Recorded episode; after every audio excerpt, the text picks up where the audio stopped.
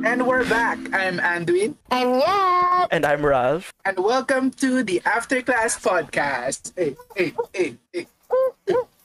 Anyways, ayun.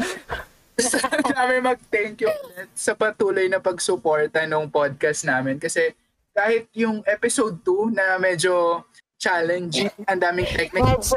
difficulties, medyo Makalat. Napakang malalim na lang talaga after namin Sinubok ang pagkatao namin. Ayun, sinuportahan nyo pa rin. And I hope yung mga nanood, natuwa doon at na-enjoy, na-enjoy nyo yung mga stories na binalikan namin, yung mga nabanggit namin sa words na yan. And with our special guest. Ayun. And ito ko lang din in-note na naka 500 views na yung episode 1 namin. Paano 500? Ngayon, kasi di 38 minutes yun, tas 500 views, di ba? Sige mo yan. Anyways, thank you very much talaga and sana patuloy nyo pa rin kaming i-support sa mga susunod na episode. Ayan. Yes. Ngayon, ah syempre, usual naming pag-uusapan kung ano naman nangyari sa buong week nyo. After a week. Kamusta naman kayong dalawa? week. This Ikaw, week. Harriet. Ikaw, Ralph. Go. Ay, Sige, sige, ako na. Sir Ralph na lang. Ah, uh, uh, this week. Wala. Actually, this week nga, puro tulog lang ako eh. Kasi wala akong requirement. Kasi, mood. Mood. hindi, kasi ano, prelims namin next week. So, parang hindi na sila nagbigay ng ah, parang requirements to do this Holy Week. Which is usually meron dapat naman. Meron ba dapat? Pero di ba dapat wala talaga, pero nagbibigay. Dapat wala. Dapat wala. pero nagbibigay pa rin sila kasi malak sila. So, ayun. Pero since prelims Semana na, Santa. Semana Santa. Semana Santa pa pala. pero since Hindi na lang nagdasal. ang cute niya kasi ano, parang niloloko namin lola namin na bibili kami ng palaspa tapos hahampas namin sa TV para mabless nung pare. Online mass. Para saan ba yung palaspas? o, di ba yun yung, alam ko lang sa palaspas, yun yung, di ba parang yun yung sinusunog? Sinusunog? Hindi ko sure ah. Yun yung tas Eh, hindi ko alam. Ash Wednesday, Hindi, yun Ash yun. Wednesday. Um, hindi na ako Kaya entire, kinokolekta yung mga pass na palaspas. Oh. hindi ako entirely sure pero ang naalala ko sa palaspas is yung tataas mo ng ganun. Tapos papaliguan ka ng holy water. Nung Tapos pag nauwi mo na, anong gagawin mo dun sa palaspas? Ilalagay mo sa where sa house niyo. Ano, no, Kahit saan. Kahit saan. Mostly sa ano eh, sa may pinto or sa may binta. Parang hindi ka multuhin ganun. Sa amin sa may birhen for some reason. Ah. Yun yung sa Yeah. amin, sa may binta. Well, yun lang naman. Yun lang naman. Tutur ko kayo, halika. so, Klasyo, bakit wala sa yung palaspas nyo? Bintana ba ako? Binta. As a birhen. Sapat Sapat na raw yung poster ng Blackpink sa background niya para mawala yung mga Special guest. Yung special guest na. Nasa kanila yung palaspas.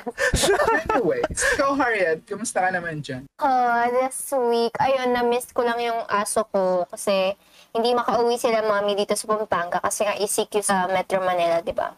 So, ayun, nag-extend. Nag-extend pa ng one week, yeah. Oh. Anyways, kailangan din naman, pero yun. True, true. Tapos, ayun, kanina nanood ako ng... Nag-start ako manood ng Attack on Titan. Uy, maganda raw talaga, pero wala pa akong will.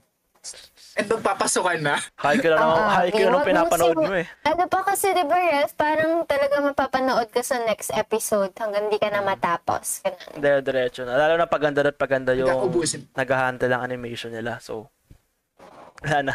Wala ka nang magagawa mga- kahit ano. Pero, May mga friend din akong ano, eh, talagang nanood sila, tas to the point na binasa na lang din kasi.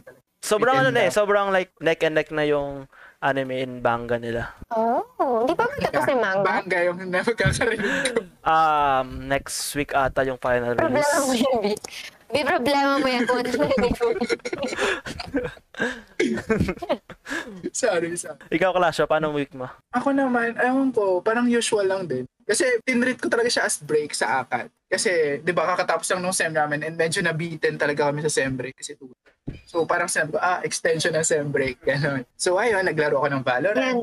Mm. Pahinga, natulog. Chris. Kumuha ng poster ng Blackpink. Ito, mo, Hindi ko- hindi ko bibitawan Tinanggal yan. ko ulit siya Nag-story ako last time, di ba? Dinikit ko na siya. Tapos tinanggal ko na siya kasi umuwi yung kuya ko.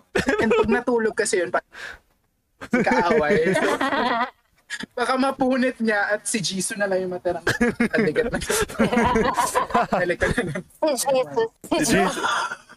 Sabi na nga ba yan yung palaspas mo eh.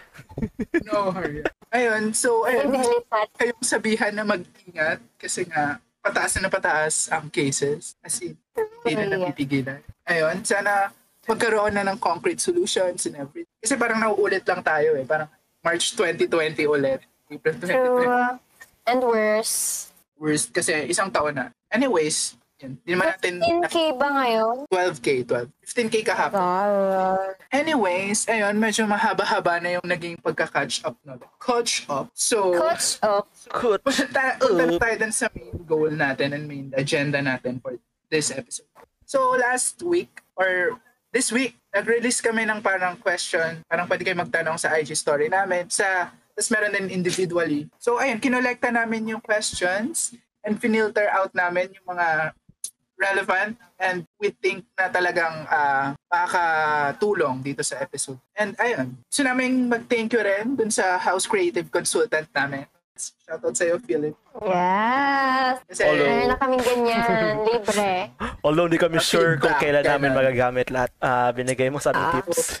ayan, ready na ba kayo magsagot? So basically, yung mga questions lang naman na to ay umiikot sa high school and yung changes na nangyari nung high school to college. So, ready na ba kayong dalawa? Yeah. yes. Uh, sex or chocolate? Sex or chocolate? Walang choice. Jojoan. Jojoan. lights on, lights off. Okay, mag-start muna tayo dun sa mga light questions about high school. Mm. So, from Ian Reyes. Oh, I miss you, Ian. Shout out. Are you proud to be a Batman? Batman talaga? Proud to be a Bat- Ikaw. Ralph. Proud ka ba? damn. Ang hirap eh. Pero siguro kung di natin to take into consideration yung K-12. Let's say gumaduate tayo ng grade 10, di ba? Mas... Ayaw mo talaga ng K-12. Wait lang, Last eh, ex- episode ex- Sinasabi. explain ko, explain ko. Kasi nung, nung kung grade 10 tayo gumraduate, ah, mas magiging proud ako or like mas openly ako proud kasi marami akong natutunan, di ba? Pero since nagka K-12 and hindi mag, hindi na handle lang maayos yung K-12 sa public schools and public school yung school na, yung high school natin nun. Ah, medyo nagpangit ba yung term? Pumangit yung quality ng ah, education sa senior high school natin kasi hindi nga prepared yung mga teachers. Kulang din sa facilities. So nahirapan din tayo mag-adjust since tayo yung unang batch. So, mm, may may times na proud ako kasi yung first year college, may times na mas madali ako nakapag-explain or parang mas na-explain ko yung points ko or opinions ko about some stuff than sa blackmates ko. Ikaw, Harriet? Akin siguro, siguro situate ko muna yung sarili ko nung high school tayo, nung may mga contest, nung division, ganyan.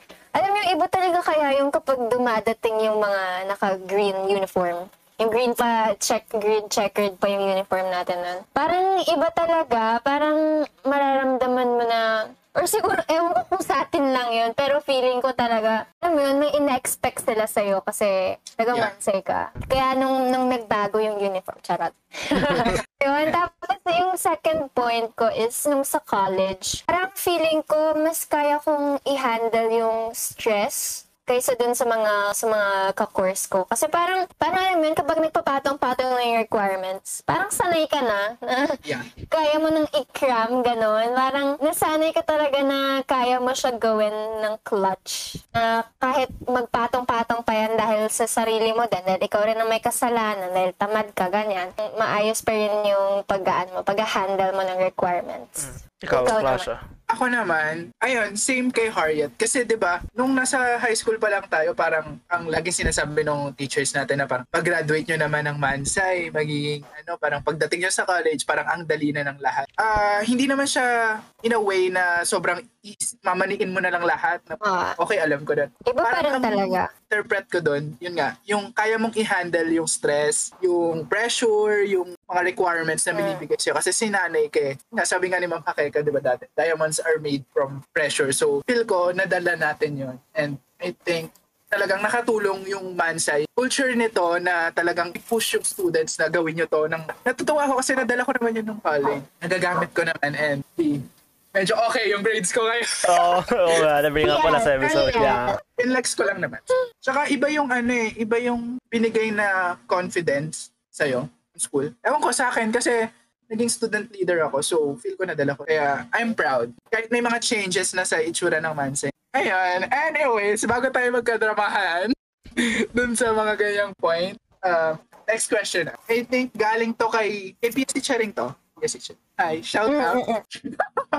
Tigilan mo yan. Marunong ako magbilang. Anyway, song that best describes or ano reminds to? you of your high school life. high, school, high school life and high school life.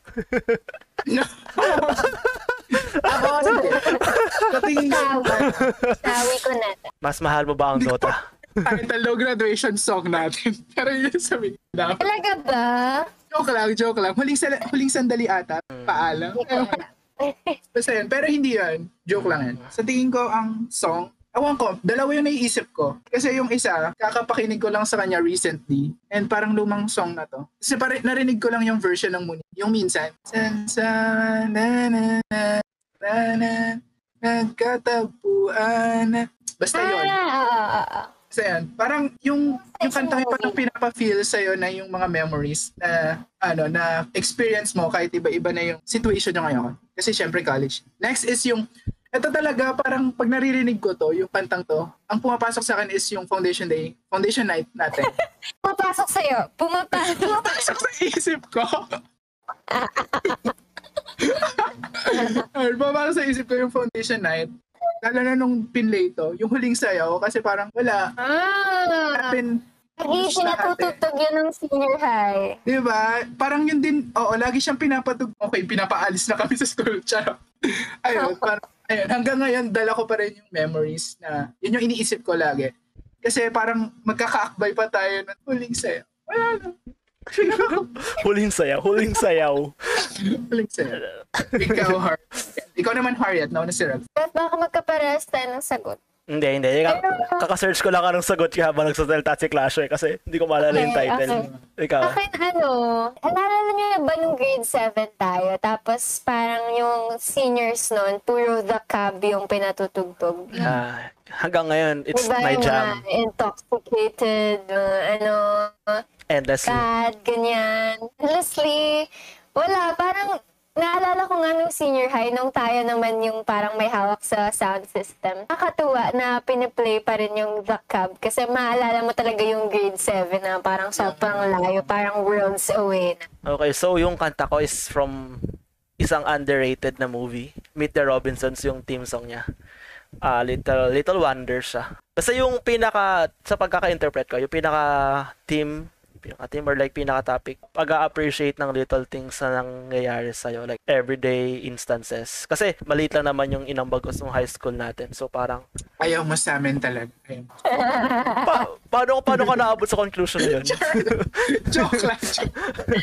Hindi, hindi, compared sa inyo, hindi, hindi, hindi, like, compared sa inyo, di ba, si Clash yung ah, naging student leader, si Harriet, ah, pumunta sa mga competitions. Tapos ako parang ano lang, typical na high school student lang compared dun sa mga ginawa niya. So, mas na-appreciate ko yung little things na nagawa ko nung high school. Kasi, yung big, wala, hindi little things ng One Direction.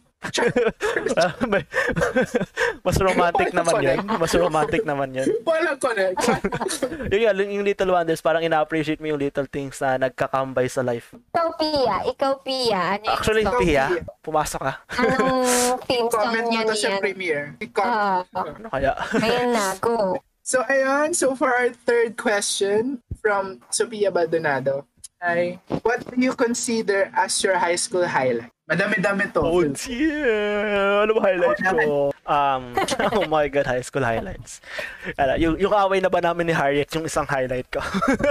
Alam mo, hindi ko talaga alam yun kung ba't kayo nag- Joke lang, di, hindi highlight yun. Masyadong Gusto ko malaman yun away talaga. in the future, in the, in the near Next future. Time. Next time. Siguro yung ano na lang, yung award ko nung intram, yung last intrams natin. Kasi, Best blocker ba? Ba MVP ka nun? kasi yun na talaga yung ganap ko buong high school. MVP ka nun, di ba? Ah, ah, ah. ayun na talaga yung ganap ko. Ganda nun. ng blocks mo naman kasi Ball, talaga. volleyball yan, di ba? Isang block lang nagawa ko per game natin. Kahit na crucial yung Naalala ko nga yun. Ang galing nga ng mga block ni Pang, Russell. pang hype lang natin yun. I Sinira ko mean, yung... kahit hindi mo hindi mo ma-block, na touch mo siya smooth sa slow yung ball. Sinisira ko yung mga kamay nyo kakat kada appear ko sa inyo. Yan. Para hindi na kayo makalaro. Hindi makarelate si Harriet. Hindi makarelate si Kaso, ko naman kayo noon. Siguro yun lang yung highlight ko kasi wala namang ginawa ng high school kundi maglaro ng computer games. ay sige ako muna. tumatakas, tumatakas. Nag-iisip pa. Ewan ko, Daya siguro, kayo, ah. I think aside from SSG, syempre, parang, ewan ko talaga eh, yung, yun yung pinaka-highlight talaga sa akin. Kasi two years yun. So, very thankful ako, kahit hindi, na nag-senior high tayo. Dahil doon. Dahil... Mm. Anyway, siguro yung pinaka-highlight, nasabi ko to nung episode 1, na, kasi nga diba, ang hilig kong kaibiganin lahat. So I think ang highlight ko talaga is yung mga friendship na nabuo ko ng high school Ah. mainly yung circle din, ganyan. Kasi talagang, ayun, recently lang, Parang in-exclude kami. Parang, wait lang, i-explain ko kasi, i-explain ko rin. ayun, kasi recently lang, parang may lumabas sa story, that's a story, sa memories, Mm, sa FB, Facebook, di ba yeah, yeah, nakita namin. Ang tagal na natin hindi nagkikita-kita. Lahat ng went kaya ulit. Two years na, di ba? Nakaka-miss kasi I think yung mga taong nakapaligid sa akin, kayo yung nag-host. sinama na lang. Ista- isinama na lang kami. No. Sige, tigilan natin. Joke. Ayun, kasi feel ko, so sa tingin ko kasi kayo yung naging part, kung malaking part sa buhay ko. Bakit? Ganito yung naging personality ko, ganito yung pagtrato ko sa iba. Super solid din yung nakapalibot yung group of friends ko. Oh, Sa- paiyak kayo, please. Sa mga kayo. sa mga friends ni Clasho ngayong college, sorry na lang kung ganyan kinalabasan ni Clasho ah. Kami talaga yung may kasalanan. Kasalanan nila kasi Kami po talaga yung may kasalanan, hindi po yung pamilya ni Clasho. Kami lang po talaga.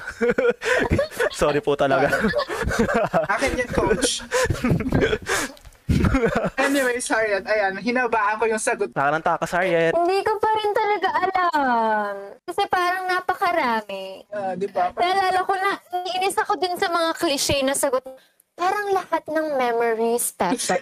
Ayoko na mga ganun. Tinatigilan yun. Let's normalize not answering that. Kami na lang kami, kami na lang pipili ng highlight mo para sa sa sobrang dami. Sige, go. Joke. Sige, go. Ano ano may alam ako sa highlights mo. pag, Hmm. pag ano, pag naisip mo parang, wala, mapapangiti ka na. So lahat, sobrang cliche no sagot. Parang lahat ng memories special. yung highlights Sa totoo lang sa friends din. Parang iba't ibang kind of people yung makikilala mo sa high school. Tapos parang, parang ilalabas niya yung other sides mo na hindi nalalabas ng ibang taong yan.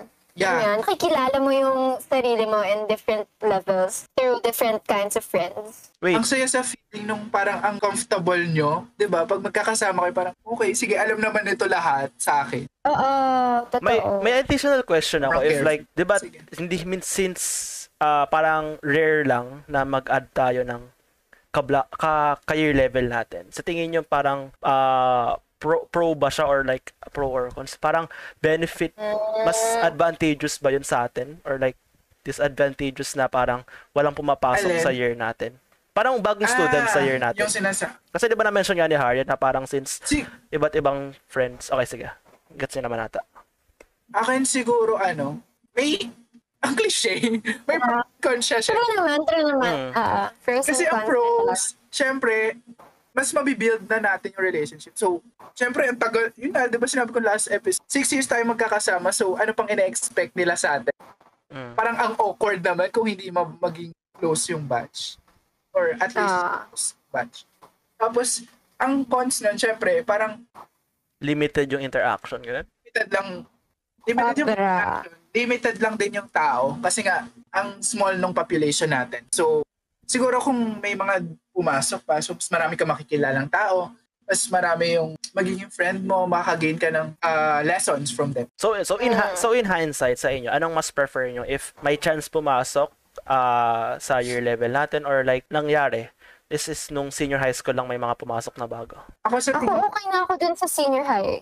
Mhm. yeah, same. Same same. Okay, okay. Doon na lang din mag-start magpapa. Naka-build na yan sa institution natin eh. Mm, Di ba? okay, So yeah. parang wala na tayong magagawa na, alam mo, Ako parang yung ini-imagine ko if per year may pumapasok, parang ang gulo. Parang, parang ang gulo talaga. Ako yun imagine ko. Tsaka parang every, parang every year mag-adjust. Mm, ay, pero ini-imagine ko like may pumasok na bago, magiging paplastikin ko na naman siya para malaman ng galing niya. like, paano ko ba, ang- pa, paano ko ba i-handle sarili ko sa kanya? Kasi, you know, baka ma-turn yung off siya. Nag- in-admit niya.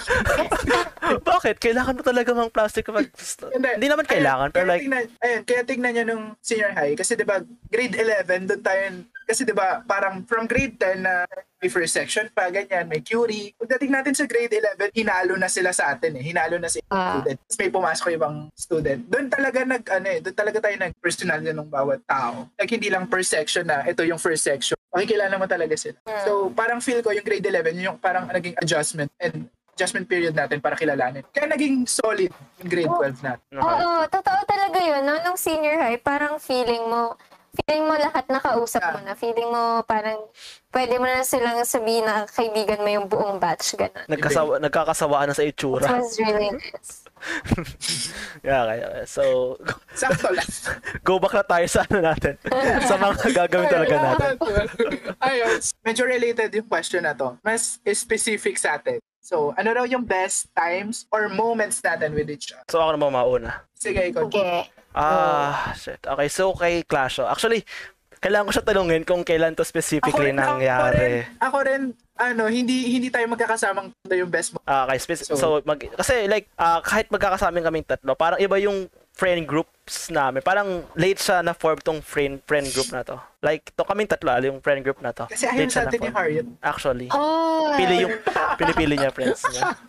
klasika yun ng ano, grade okay, 11. anyway, anyway. Ah, siguro yung pinaka ah, memorable ah, like best moment ko with ah, with Anduin is nung ah, nabuo yung SG SG na friend group namin na Cloud- Singapore, Singapore. Singapore. We're lion kami. And- Pa, feel ko iba yung Oh. so for support Ay, group support pero group, ngayon ngayon support clowns na yung pangalan.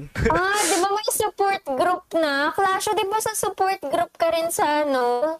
Support Grade lang, nine? Support lang yung name nun. Ah, ganun ba? Anyway, Basta, basta Kasi- may support din. Anyway, ang, nangya- ang nangyari Yeah. kasi ang nangyari kasi sa group na yon is ah nagayaan lang kami uminom out of nowhere. Dapat parang kami lang sa kami lang ng I'm not sure kung sino-sino talaga pero nagkayayaan lang talaga out of the moment na yayaan. Tapos siguro nabuo kaming anim na parang ah, ako hindi ako close sa isang guy like super close pero dun sa iba close ako. Tapos nagkayayaan lang talaga. Si akin. naging close kay Renz. Right? Kasi hindi pa ako close before nun. hindi ka Yeah. close kayo nun before. Actually, may mga interactions na, pero Mm. hindi kami yung parang, uy, pre. Ang lalim ng boses. Pero ayun, yeah, yeah, yeah. Ngayon ba ganun na kayo? hindi naman, hindi naman. After, after nangyari siya, nagbuo siya is like start ng grade 12. Biruin mo, first, first two weeks ng grade 12, nag-inuman agad kami. June 16, na- naalala ko, June 16. Yeah. Tapos, kala ko nga nabuo siya ng grade 11 kasi parang ganun, parang ang daming nangyari doon sa SG na group na yon na parang hindi siya hindi sapat yung one year para mabilang yung mga nangyari para sa akin. So medyo na medyo nalito ako dun sa time na yon. Pero ayun yung pinaka solid na moment kasi ang dami namin pinag-usapan, may isang person kaming pinag-usapang lahat kasi lahat kami nakarelate sa rant na yon. Ang solid nan. OMG. Who is this? Oh no, spill namin sa'yo later. Tapos Totoo lang, hindi ko na maalala. sabihin ko, sabihin ko later, sabihin ko later, spill ko sa'yo later. Pero bawal namin share dito. So, tapos parang ah, nagkasabihan ng problems, pero like wala namang solid na advice since hindi namin alam yung pinagdadaanan ng isa. Parang andun lang kami para mag to be there with, with each other lang. Parang for the moment lang talaga. Ayun yung mga Yeah, ayun yung mga out. friendship, yung mga inuman na solid kasi Hindi siya makalat. Oo, parang parang ang ganda Parang lang talaga. wholesome yung Ang wholesome nung moment lang talaga. Ayun yung prefer ko talagang inuman. Plus, So, shout out kay Je- Jeff, kay Renz, kay Ay, kay Zach, Tapos tayong dalawa. Okay, so yung kay Harriet, ah, wait, wait, wait. May prop ako para dito. Hindi natin ikakat to ah. Ano yan? Ano yan? Ano yung props na yan? Oh my God. Yung wall-in na props yan, basura. Ano yan? Actually, ito yung nag-away na kami ni Harriet. May prop pa ako. Hindi, joke lang. Actually, ito yung, ito yung, ito yung like favorite moment with Harriet. Tama ba? Ito siya. Wala alam mo to. Oh, great. Eh, medyo, medyo lumalama Ano na siya. Hindi ko alam, sure. Grade 10 ata. Cute. Mga ngalawang na siya. Kasi, Wala et- sa akin yung gusto kong ipakita. ito yung favorite, ha? Anong story behind yan? Go. Hindi, kasi ano to, like, I think Christmas gift ata to, ni Harriet sa Ah, akin. grade 10 yata yan. So, bakit Yeah. wala ako natanggap? Wala ako natanggap. Kasi pinipili pa, kasi, hindi, hindi, kasi pinipili pa ni Harriet yung friends niya na, ano ba? Hindi, kasi, kasi ano, parang grade 10, grade 10 tayo nun, di ba? Sabi mo nga. Parang grade 8 tayo last magkaklase, tapos grade 9, minimal interaction. Grade 10, minimal din. Parang nag-interact lang tayo pagkakain ng lunch or like tatambay kami sa section nyo. So parang, hindi ko na-expect na magre-regalo ka ng something na ganito sa akin. So parang, yun lang, sweet lang. Na-touch ka. Oo, natouch ako. Bakit? Natouch. Na-touch. Natouch. Bakit? Ang sweet lang, so hindi ko ina-expect. So, Ano naman yan? Anong naman yun? Hindi ko na maalala. parang ano lang, for, Letters. for, parang for all the moments you made me laugh, parang mga ganong mo, Oh, letters. nakakaiyak na. Ah! Oo. Joke lang. No, Harriet. Ay, Ah. kasi kuya, grade 7 pa tayo last na magkaklase. Oh. TBH. Huwag ka naman kasi sasabihin ko yan. Sasabihin ko yan. Sasabihin ko yung mga moments na yan sa best memory natin. so, ikaw muna. So, poor girl, kasi meron din siyang binigay sa akin ng letter na ano, na open when you're sad, open when you're happy. Tapos nakalagay doon, parang first time mo gumawa ng ganon. Tapos nakakatuwa, kasi yung, pati yung envelope, as in ikaw talaga gumawa. Alam mo yung Mm, craft ko. paper lang, tapos finold-fold mo, ganyan, ganyan. Ayun, nasa Manila yun, sayang wala dito. May props din sana ako. To be fair, ginawa Oh, ko ano yun eh. kasi dahil sa regalo mo sa akin, so parang feeling ko I need to Ang do pressure something siya. para Ang pressure siya. low-key. Tsaka kasi, tsaka parang uso yun noon eh.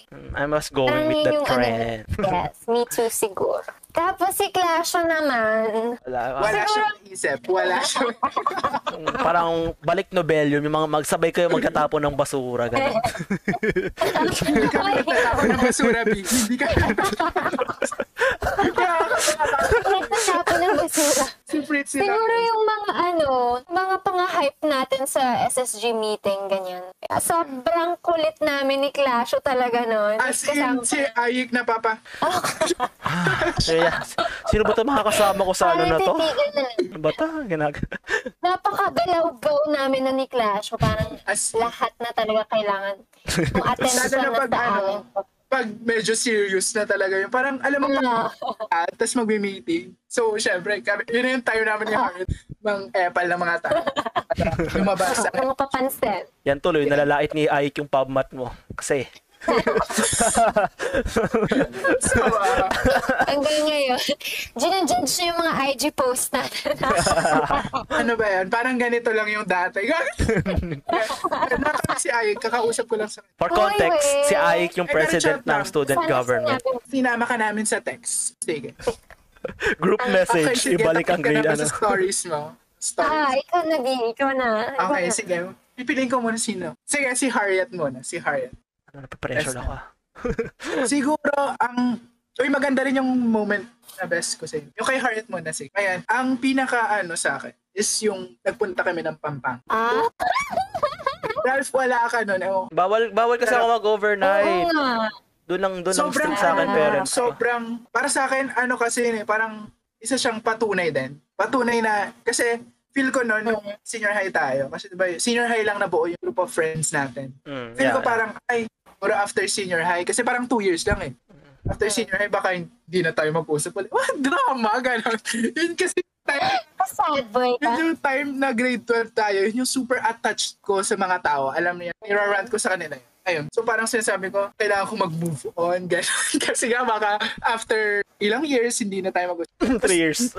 Yung time na nag-outing tayo sa Pampanga. Ang funny nun kasi ah parang af- before that day, nag-outing din ako sa other story yon. Tapos, ayun, ang astig nun kasi parang doon ko lang na-meet yung sa nila Lay, ganyan. Ah, Sila Carl, andun din, di ba? Sila, Harold, nandun din sila Harold. wala si Harold. Si Danica, sila Philip, nandun. Si Danica, ayan. Tapos sila Zach. Ayan, nakakatuwa. Parang after, nag-spend kami ng whole night and day na magkakasama parang sabay kaming kumakain, sabay kaming ah, nag-swimming kasi nag-outing Swimming. Sabay kayong lasing. Ah.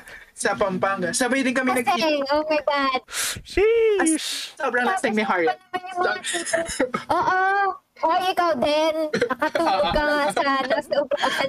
Magising ko na sabi Kasi di yun di ba yung tipo ng inuman na parang wasakan na talaga kasi Oo, nasa as in- bahay ka naman. Ganon. Oo, as in talagang pwede namang humiga kung saan. So, correct ganon. I-push mo lang. Nakakatawa kasi talagang iba yung nabuo nating memory. Hanggang ngayon binabalikan ko rin yun kasi yung bahay nila Harriet, tandang-tanda ko pa yung rooms. Walang ganyan. natatanda si Harriet nung araw na yon. Sobrang lasing niya. Wala nang natatandaan. Natatawa lang.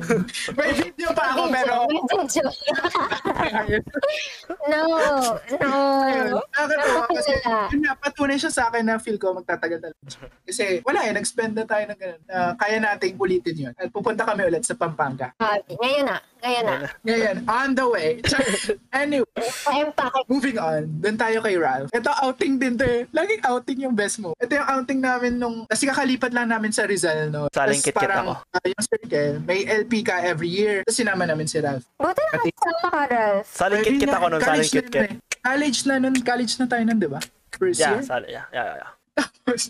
Kasi yung yung ah, location ng pinagswim, sabi ko walking distance lang after namin buwan. Pero yung lakad, sobrang layo. Ah, okay. Nalala ka na, nalala ka na. Tapos sabi nila, eh syempre may mga impa- naka ano sila, naka bag, kasi syempre may mga damit. Mm. Tapos may pagkain baka, sure ka bang lalakad? Tapos sobrang tagal na. Tapos pagdating namin sa location, dun sa pinagswimmingan, fifth floor pa yung, yung rooms, pati yung swimming pool, as in rooftop. Tapos, walang elevator, so pagod-pagod sila. Tapos yung whole night na yun, parang sa atin lang, casual lang yung inuman, naging wholesome yung pag-uusap. Wala, ang mature na kasi natin nun, nakalabas na tayo ng high. Iba talaga, parang ang bilis nating bago yung face. Kaya nakakatawa. And isa yun talaga sa, Ako lang i-add na lagi kong naalala kay Ralph. Siya yung type ng tao na lahat, ano, lahat walking distance. TBH. Oh. Feeling ko, feeling ko yung nilakad niyo, wala, wala yun sa kanya. Hindi problema yun sa kanya. Pero yung mga kasabay namin, si, parang pagod na pagod. Oh my God, si Pat. Si Pat walang tigil sa reklamo na. Hindi. Hi, Pat.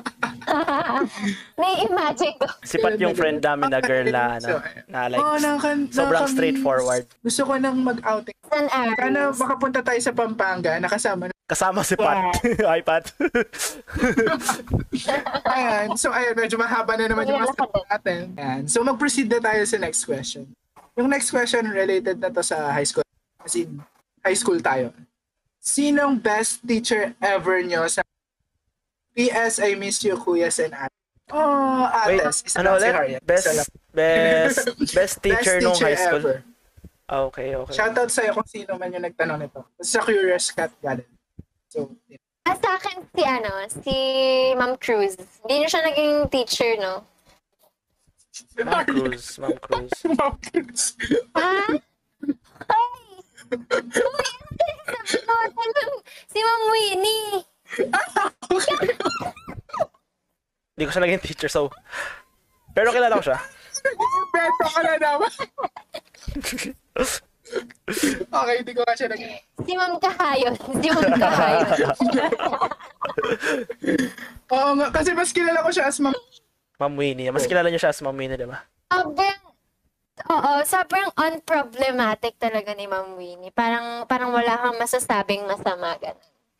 Saka, ay, nako, buti na lang talaga siya yung accounting teacher namin no, nung f- parang first accounting subject namin for ABM.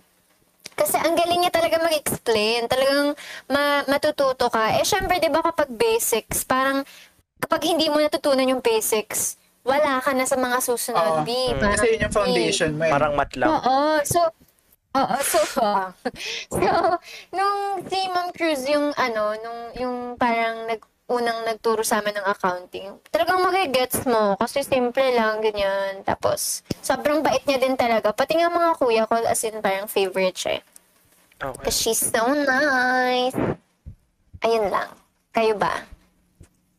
Oh, Ralph. Um, sa akin, sa akin si Sir Salonga talaga. Kasi parang, Uy, gaya-gaya ka. Eh, nasa isip. Pero go. sa akin kasi, Ah, si, magsabay kayo magsalita. Sir- Magsabay kayo. si Sir Salonga, yung naging teacher ko siya from grade 7 to grade 10, tapos isang subject lang, which is research. Parang, at the same time, ang admirable kasi hindi niya naman like for, forte yung research kasi iba yung sta isa ibang field yung inaaral niya pero nag-grind siya para matutunan yung research while teaching us. So parang ang admirable lang nun. Tapos ah yun lang. Siguro yun talaga yung reason. At the same time, ang ang galing niya mag-explain and since research yung subject niya, ah hindi siya nag-hold back ng ng suggestions and opinions sa kahit alam niyang ah ma, mat- ma- magiging sad yung student kasi kailangan niya marinig yung opinions na yun para mag-improve yung student na yun. So, ayun talaga yung masasabi ko kay sir. So, hi sir. Ako siguro si ano, si Sir Jolo. hi Jolo. best best teacher din naman si Jolo. I mean, 'di ba? Iba yung bond natin. Pero same kami ni Ralph. Kasi sa akin naman nung grade 10, doon ko na patunay isa si Sir Salonga talaga sa best. Kasi naging advisor namin siya nung grade 10. Peke rin. Ah, yeah, yeah. yeah. Tap, Mm. nung grade 10, doon ko na nakita kung paano niya kami kasi may one time na parang alam, 'di ba nag-ano tayo noon, trip sa Bangko Sentral? Yes. Oh, yeah, yeah, yeah. Ah, ah. Kasi yung time na pagod na pagod kami, umuwi na ka, ay nasa school na kami, dumating kami. Tapos may isa pang klase, I mean kasya pa dun sa oras pagkadating. Kas kay Sir Salonga yun. Eh parang 'di ba research, Oh, ang hirap na mag-isip. klase pa Ganon, siya. hindi. Tapos nag-ano kami, ewan ko ang ang ang ano namin, ang balasubas din namin na hindi kami nagpa stay lang kami dun sa van. Hintay namin Oh, matapos. naalala ko yung incident na yun. Naalala ko yung incident na yun. Nahuli kami, nahuli kami. After naming mahuli, so syempre tinawag kami sa room. Yan, so syempre as advisor namin, gets namin kung bakit siya sermon, sinabi namin, sinabi niya yung points. Kaya. Tapos yun yung time na pinabili niya kami kung sama kami sa field trip or Christmas party. Ah, Pin mo yun, parang, I mean, ang astig nung pagdisiplina niya sa amin, kahit nung time na yun medyo, iniisip namin na parang unreasonable naman kasi dapat ma-feel namin both yung dalawang events na yun. Pero, ayun, parang na-realize ko na, oo nga, ang galing ni Sir Salong disiplina. At ang galing din niya magturo, yun guys, namin sa research. Kasi talagang, ang professional, para sa akin, ang professional talaga niya. mm, yung systematic niya talaga. Talagang reasonable ah. Ayun. Smart. Systematic. Measurable. Measurable. Measurable. Attainable. Ano Realistic. yun? Bound. I'm bound. Smart. Smart. Ayan. Okay. Oy, pero si Sir Jolo, I'd like to, ano, Special mention. mag-expound ka doon. Ah, siya. Si- Ah, special mention. Ah, sige. Kasi hindi Kanya-kanya tayo. actually wala kami masyadong interaction. Kanya-kanya tayong take. Ah, okay. Wala, wala kami masyadong interaction. Tapos wala, parang feeling ko, we could have developed that more, ganun. Tapos, wala lang, parang ang fun lang kasi talaga ni Sir na parang hindi mo iisipan na prof siya, ganun. Oo, iba kasi yung approach niya sa... Ako naman siguro, ewan ko, iba rin kasi talaga yung pagmamahal ni sa atin. Ni Jolo sa atin. Mm. Kasi sa... Yun naman sa pag-flex sa ibang batch. Sa batch natin. Kasi di ba yun yung time na ang daming nangyari. Tapos umalis na siya ng hansay. Pero talagang naging hands-on siya doon sa pag, pagpasa natin ng para sa sets, gano'n. Mm. Ah, oo nga. Yung, nag, siya pa yung nag-ayos sa UP noon. Oo. habang nagtuturo rin naman si talagang matututo ka. Talagang iba iba siya mag-explain eh. Mm. Parang ang light lang, parang ma-absorb mo. Hindi mo kailangan sobrang mag isip ng sobrang lalim ganun. Pero ayun, makukuha mo na. And iba talaga yung approach niya sa students. Parang ang light lang din. Kaya feel ko doon din siya naging consider ganyan. Kaya pwede mo siyang pag ah, openan ng mga problems mo eh. Basta SG, Sir Jolo. Nabuo yung SG dahil kay, ano, kay Sir Jolo. Okay. Ah, Sa akin, para sa akin talaga to expand dun sa point na pag siya yung nagturo, parang iba yung approach. Feel ko if nung siya yung teacher natin, feel ko if tinake ko more seriously yung yung subject niya. Kasi alam mo naman ako pag pag chill pag yung pag chill yung teacher, hindi talaga ako seryoso sa subject na yun. Kasi ganun yung high school Ralph. Hindi ako proud sa kanya. Pero siguro kung kung si tinay ah, mas naging seryoso ako dun sa subject, mga naging subject niya. siguro mas marami ako natutunan. Kasi, uh, late ko na-realize na yung topics na dinidiscuss niya is uh, medyo medyo basic pakinggan pero malaki yung importance sa paggagawa ng mga essay, sa pag-construct ng uh, ideas, sa pag-relay ng ideas. Lalo, uh, there's yung may isang beses na pinanood niya tayo ng movie. I think yung sa speech ng isang president ata, yung nagsa-stutter Ah, na president. Yeah. Parang uh, ang dami kong na-pick up na uh, na-pick up na cues kung paano mag mag-relay ng message sa ibang tao dahil doon sa activity yun. Tsaka, pag technical docs, mga technical writing. Feel ko forte talaga ni Sir John. Tsaka, kaya kung may need kang tulong sa kanya. Sa kanya mo na pagawa. sa kanya mo na pagawa. Grabe sa kanya yung mga recommendation letters ko college. Ko need yun. Sa kanya ko ini. Oo. Ang alam ko kay Sir Salong guys ako recommendation letter pero hindi ko nagamit, sayang. Eh. Anyway, mag-move on na tayo sa next. Hindi ko ba nagamit? Ito, medyo ano to, sana makaisip kayo agad. Mm. Name someone na hindi mo, naka-close mo na hindi mo kabat, isang senior at isang lower batch, then kwento nyo kung bakit kayo. I think ako na unang mag-start as a bida-bidang Oo. close na Very friendly. So mag-start muna tayo dun sa hindi ko ka-batch pero higher year.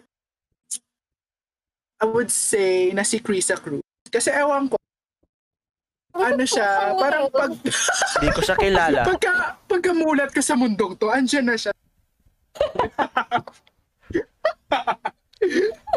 so parang, ano, hindi mag-close na lang kami. Eh, joke lang. Hindi ka side.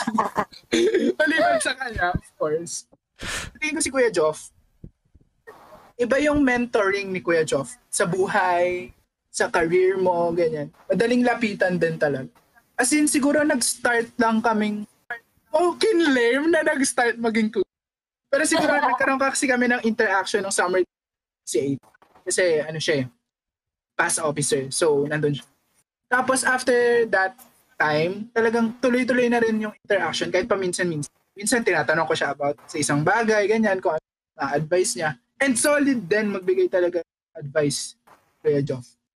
Tapos, naging close kami kasi nga, di ba, dream school ko yung ate. And Ateneo graduate siya. Ganun. so, parang, nakaka, parang, ayun, may binigay pa nga siya sa aking pencil.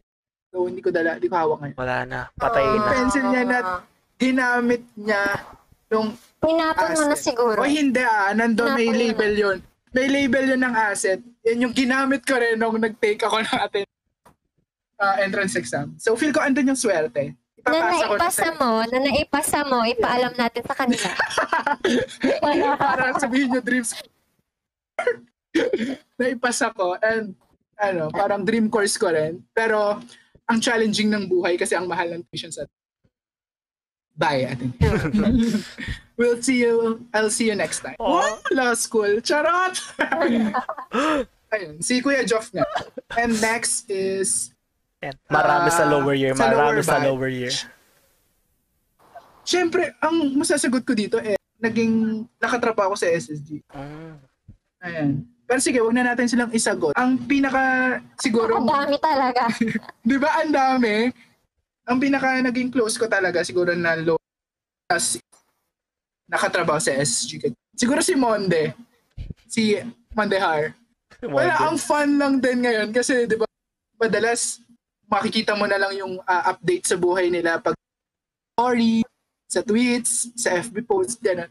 Tapos sa IG story, natutuwa ako kasi nare-reply ako yung mga story niya kasi tawag-tawa talaga ako kung paano siya mag-tell ng stories. sobrang kalat. Oh my God! Oh my God! Ang galing mo. Oh my God. Ganun siya magsalita. Sobrang, sobrang solid niya. Tapos, lahat, Hanggang ngayon, Oo, meron pa din. kasi pag nag-uusap kami, kasi may time na, ewan ko kung kailan yun, nag-usap kami sa IG, tapos, kasi siya rin yung supplier ko ng mga Chismis. Issue. ah, Chismis. Sa Mga chismis ni Monde. Alam ko ano, supplier. Tapos, pag nagkukwento siya, nung, nung last time nag-usap kami, hindi siya pa-type na nagkwento, as in boses talaga. Tapos, ang funny kasi nakaka-miss na ganun. Marinig yung boses ni Monte. Kasi nga, ganun siya mag- oh my God! oh my God. Shout out sa'yo. I miss, pati rin sa'yo, Kuya Joff. Thank you talaga sa lahat ng advice. Oh, Ikaw muna, Harriet. Ako wala akong masagot sa ano, sa higher year. Ewan ko ba? Wala, ewan ko. ayaw mo kay Kuya Indan. Sorry. Kuya Intel. Hi, kuya. Eh, nasa, nasa Maynila din siya ngayon. Siguro mag- magpo-focus na lang ako din sa, sa lower batch. And ang masasabi ko talaga si Ethan Oliveros. Oh my God. May time na parang ano, naglakad kami, siguro from Mansay, tapos umikot kami ng show, as in umabot kami ng SNR, Ang layo! Naglalakad lang kami, ah. Oo, Abi! Oo, Abi! Naglalakad lang kami. Tapos pauwi sa amin. Ang layo! Ang layo talaga. Oo, so ang dami na naming napag-usapan, ang dami naming napagkwento, ang dami naming napuntahan kung sino-sinong bahay. Tapos, wala lang. Si Ethan kasi talaga yung may time na, di ba na SSG tayo? Ano, parang, kasi kasama ko siya sa SSG, tapos kasama ko siya sa Jordan. So, marami talaga kaming times na magkasama. And, naalala ko talagang napagkwentuhan ko siya ng kung ano-ano, ng mga heartbreak, ganyan. Actually, mayroon akong parang, mayroon akong box na puno ng, ng memories. Puno ng Tapos, eh, heartbreak. gusto ko nang mag, ano, sige, box of heartbreak. Tapos gusto ko na siyang, alam mo yun, gusto ko na lang i-let go, pero parang hindi ko kayang itapon. So, binigay ko kay, kay Ethan. Tapos hindi ko alam kung ano nang ginawa niya doon. Sinunog niya na, Ethan, sinunog niya na. Sino? Gumawa siya ng... Okay lang naman. Paki, paki-comment. Gumawa siya ng kulto gamit yun. Yes. Uy, nakakami si Ethan. Kasi, ewan ko, iba yung energy pag nandiyan si Ethan. Oh. Iba yung magiging aura nung, kung nasan siya, iba yung aura. 'Di ba? Mm, Kaya niyang i-uplift yung mood ng mga kasama. Sobra. Kakaibang entity rin talaga si Ethan. Parang I don't know anyone like him. Tapos meron pa akong picture niya. Ewan ko, may time kasi nung na-event na, ewan ko ilang taon siya nung picture sa likod ng phone ko. Hanggang ngayon nasa akin pa rin. Si Ralph na. Ah, sa Harrier year. Kuya ko na lang. Yung kuya niya rin. Kuya. Kuya ko na lang. Palamay ko Uy, mag- paano pa? Rodolfo. Yeah, Rodolfo.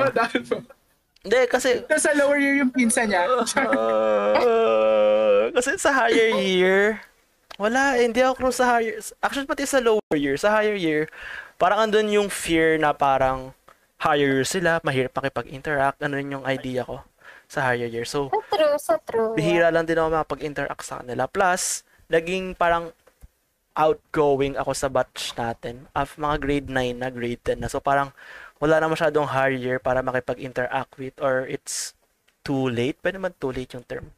Kaya, wala talaga. Sa lower year, sa lower at yung yung problem ko pag sa lower year ako makikipag-interact ah parang hindi ko alam paano ako mag makikipag-interact sa kanila. Kasi if if hindi ako close sa isang tao sobrang stoic ko sa mga sa mga sinasabi nila sa akin. Parang hindi talaga ako makakapag-react kahit fa- nagjo-joke siya or something. Parang hirap na hirap ako magbigay Awkward ng ka, no? Oo, no, Awkward ang awkward, ang awkward talaga. Kasi hindi ko alam paano ako paano dapat ako mag you know, para makipag mak- magkaroon kami ng same vibe. So ayun nga, ang daming siguro ang daming may mga missed opportunities para maging close sa lower year dahil doon. Pero yung ano, may may one time si ano, si ano, shinare niya yung opi, shinare niya yung yun? Just- second, second. Okay, okay. Shinare niya Okay. yung shinare niya yung opinions ng friends niya sa akin. Ah, I-blip mo na lang to. okay, I-blip mo okay. na lang. Gusto ko i-review. Alam ko Wag na, alam ko na. Kasi naman dalawa. Anyway, shinare niya yung opinion niya nung kasi may ah, may may club na parang vice president ako ang alam ko. Tapos yung iba niyang friends is parang members sa club na yon. Tapos sinare ng mga friends niya sa kanya na parang ang friendly ko daw na person pero ang ginagawa ko lang noon is parang nakikipaggaguhan lang ako kay Jason. Parang Pati nga sa mga utos ni Jihana, si Jihana yung president namin ng club na yon. Parang medyo ginagago Book namin. club. Mm, book, Ah. book lovers, book lovers. Parang ginagago lang namin yung mga utos ni Jihana. Pero, at the same, kahit ginagago namin, ginagawa muna namin ng maayos bago namin gaguhin yung pinapagawa niya. so, parang in a way, parang we're having fun lang pa, kahit may Eh di ginagawa siya kami. pinaka ano, nakik, naging Kaya nga. Counted ba ayaw yun? pa sabihin. Counted yan? Oo. O, di. Okay, naging Edi siya. close. Edi siya, edi siya. Ako ang dami tuloy pumasok sa akin. Like, pumasok na naman sa pumasok sa isip ko. Sila Ian, sila Jason. Kala ba hindi, hindi ka, lahat na kala ba hindi counted Diba? SSG sa'yo? Hindi kasi di ba sabi mo, oo, sabi mo ayaw Kasi mo nga, na SSG. ewan ko iba yung band ng S. Tapos sila Jenard din. Ewan ko si Jenard. Shoutout Jenard. Si Jenard, oh. Ay, mamaya may pa-shoutout sa, di Ah, ba? ah, sige mamaya. Eh, mamaya may kwento rin ako. Sino yung shoutout na yan? okay, so, So, ayun for our next question. Uh, from Monde. Hi, Monde. Mention ko lang sa'yo. So, ayun. How did you survive senior high? ako na mauna. Simulan mo, B. Ako pa ako. Sino ba? Ako nagsimula ng last question. Oh, sige, ako si na. Ako. Harriet. Sige, si Ralph na. Ready? Oh, Um, Ready, sir. senior high school in specific ba or buong high school? Senior high school nakalagay. Senior high school lang. Pwede bang change natin? Gawin natin buong high school na lang. Kasi senior high parang Sige, wala man tayong kung ginawa. saan eh. ka sasaya. kung saan ka Ah, hindi sasaya. natin hindi natin ikakat to ah. Part 2 pa rin to ah. Huwag yung ikakat to ah. Kung saan ka sasaya, go! Okay, so pwede ba? Okay. Bada, Monde, hi- buong high school na kasi senior high namin, developmental pa lang. So wala talagang nangyayari nun. Wala kaming kailangan i-survive kasi walang isa-survive. So, kung siguro ano lang, ah parang ah anong term? Perspective or like mind setting. Nasa ah, mindset, nasa mindset mo lang yung term na survive. Sa akin like ah nilive ah live I live I live through my high school. Parang hindi ko inisip na sobrang hirap ng gagawin. hindi siya survival. Yeah. Hindi siya survival. Kasi Okay. never naman ako nakipag-compete sa mga peers ko. Never ako never ko kinompare yung naku Well, hindi man never, pero bihira lang yung times na kinompare ko yung mga nakuha kong score na parang sobrang baba. Like, ginagawa ko siya as a joke para lang to uplift yung spirits namin. Pero never ko talagang seriously kinompare yung sarili ko sa iba nung time na yon. Parang ah, naging happy lang ako nung high school ko. Never kong inisip na pag binagsak ko to like sobrang bagsak ako. Parang ginawa ko lang yung kaya kong best at that time and kung ano yung output nung best ko is ayun na yun. So parang hindi ko sinurvive. Ginawa ko lang yung kaya kong gawin. So, ayaw niyo yung, in short, Monde, ayaw niyo yung term na Ayun survive. yung tanong. Pangit Ayaw yung... niya yung tanong. Actually, bin, yung tanong mo. Ayaw Monde, yung tanong mo, Monde. Bakit Monde, mali ayaw? yung tanong mo. Dapat tinanong mo, paano mo, how did you live through high school? Yan. Sorry. Char lang. Kalma, ikalma lang. Ako muna, Harriet. Yes, yes. Okay. Ako siguro, two tips. Two tips. First, isurround mo yung sarili mo sa mga taong sa tingin mo makatulong sa'yo. Lalo na sa friends. Kasi may mga time na aminin man natin, na pagtulungan. Lalo na sa mga homeworks, projects, ganyan. Iba kasi yung, iba yung ano, yung parang, parang magi-give and take kayo eh.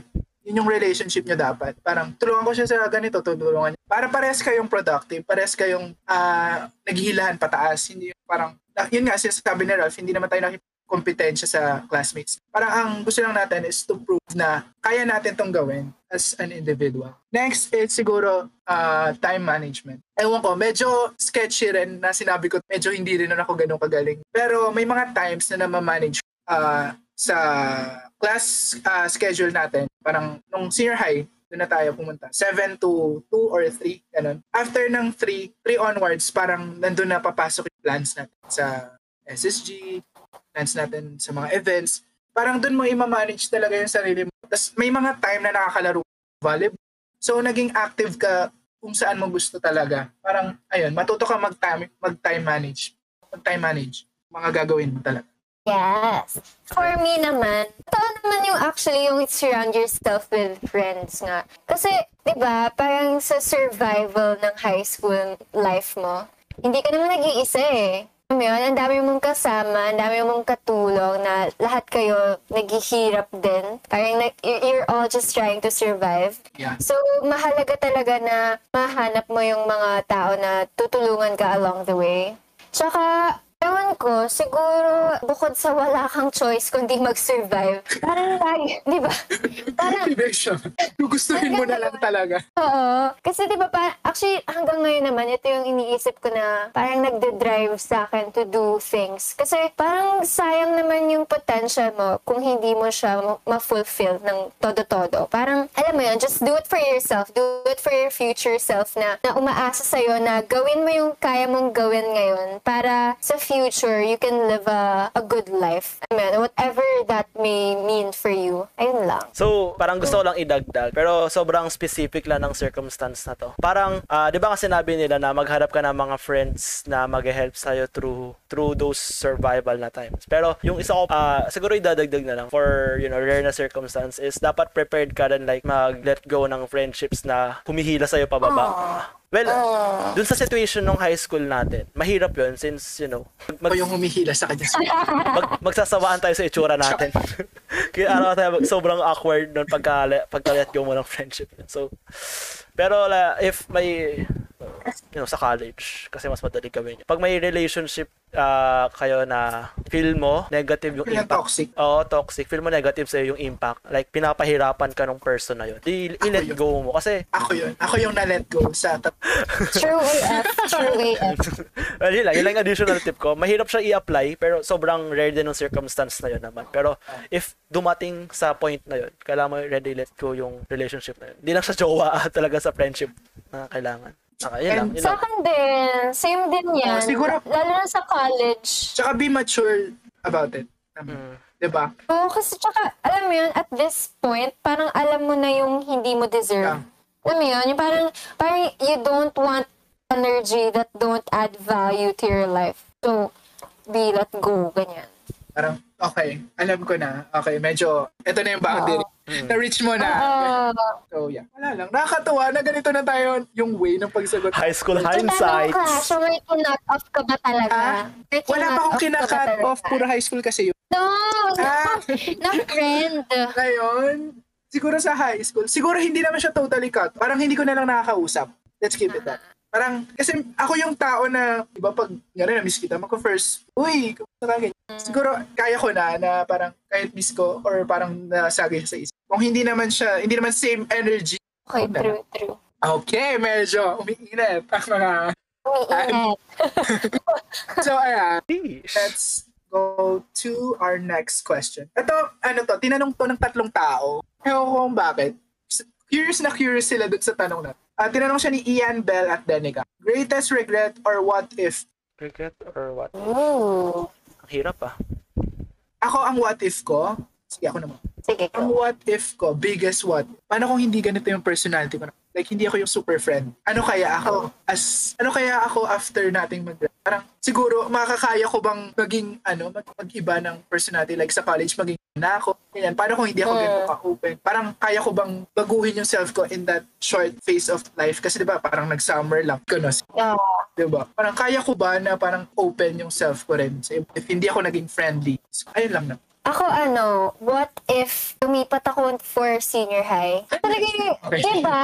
Parang, Diba? Oo. ewan ko sa atin siguro lahat yun. Kasi wala lang, ang enclosed kasi talaga sa Mansay na parang isipin mo, what if kaya pumunta ako sa big university na nag-offer ng senior high school? Siguro mas marami ako nakilala, mas marami ako na-experience. Alam mo yun, parang, ewan ko, paminsan naiisip ko, Siguro if, siguro na nga if eh. parang, parang like lang. Ayun nga, if ano, if lumipat ako ng senior high, wala, siguro ang dami, ang dami mo nang na-experience na Yeah. ibang bagay na makakapagpag-grow sa'yo. Tapos parang, nafe-feel mo na parang, siguro, mas naging prepared. Oo, totoo, totoo. Pero naman, nung, sen- sheltered natin sa pero naman, nung senior high natin, na-develop yung Yeah. yeah. Kaya no personality, regrets. na. personality natin. Ano naman? Ah, there's still a what if. So, Biggest what if. so ako, hindi siya major regret, parang little regrets lang Doon siya siya. pumasok sa regret. na, nag, Si- na nagpatong na nagpatong-patong kasi simula siya ng grade 8, yeah, grade, grade 8 at up until grade 10, medyo, medyo little bit ng grade 11. Um, ito yung nagko-computer kami after school. 2 hours. 5 o'clock uwi natin, 7 kami matatapos. Tapos, lagi ko kasama, ang lagi kong kasama, it's either si Neil or si Jason. Tapos, after, yung, hindi yung, yung regret, it's hindi yung paglalaro. Kasi masaya kami nun. Kahit lagi kami talo or like, nagkakatrasukan. Ang regret mo ba yung sinamahan mo? Charot. Charot. Issue ka. Sinamahan ko. Joke lang. Joke lang. Okay, sumagot ka. Ay, anyway, yung yung tiny regrets is by yung time na yon pamasahe is around 7 to 8 pesos. Isang sakay lang ako, then makakasakay ako. So, around 16 yung pamasahe ko. M- more or less 16. Si Neil, more or less 16 din. Si Jason, nung bahay niya nung time na yon is 8 pesos lang. So, nag-decide kami, maglalakad kami pa uwi para makatipid. Ngayon, habang naglalakad pa uwi, may mga tusok-tusok, 'di ba? Tatlong piso isang peraso. Bawat bawat bawat tusok-tusok, bibili kami ng mga 25 pesos worth, mga ganun kamahal. Sa yung pamasahe nyo, mas no-. Ang ina nakakaisang daan kami sa tusok-tusok. Tapos, yun talaga yung regret mo buong high school. araw-araw yun, sabi mo, magtit- maglalakad tayo para magtipid. Tapos, mga after 5 minutes maglakad, doon sa ilalim ng Mandalo yung Makati Bridge, may tusok-tusok doon. Bibili kami agad Ah, doon. yan, sa may Blaze. Mm. Tapos, 'di ba, ano na, doon sa pagtawid ng open canal, may tindahan doon ulit. Bibili kami ulit doon. Tapos pagka right mo, doon sa may um basta yung pagka right mo doon sa may church, may nagbebenta doon ng mga isaw. Bibili din kami doon. 10 piso isang piraso. Girl, kung yung so, anong tinipid niya? yung pe- In short, ano yung tinipid? wala, yung pero na ginastos ano yung regret mo? Yung hindi kayo sumakay pa uwi? Or Ah, yung gas? Yeah, yung decision Oo. namin na maglakad. Sobrang sayang. Magkano yun? At least exercise. Huwag Araw-araw natin i-regret. yun. Exercise. Sobrang... exercise kumain naman. Nagutom. Oo, oh, Pero mahal. masaya kaya maglakad ng marami kang Oo. kasama. Lalo na yung mga Nakakamiss yun. pag-uusap. May, may, Oh, tapos yung pauwi na hindi ka nag hindi ka nagmamadali.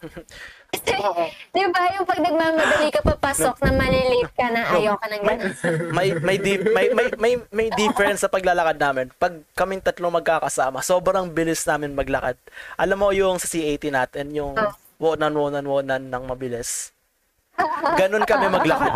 Kapag kami puro lalaki. Hope nan, hope nan. Sobrang sobrang bilis nung cadence namin maglakad na parang ba't ba tayo naglalakad? Pinapagod lang natin sarili natin. Ganun yung may Nakakamiss isip yung mo. long walks talaga. Pero Oo. pero may one time na may ano kami, may ako lang ata. No? Kasama ko si Steffi and si Risha nun. Steffi and Risha parang dalawang girls na malapit na ba- malapit yung bahay nila sa amin. Sobrang sobrang sobrang bagal namin Char. maglakad nun na parang nag bu- bu- bumababa na yung araw, naglalakad pa rin kami.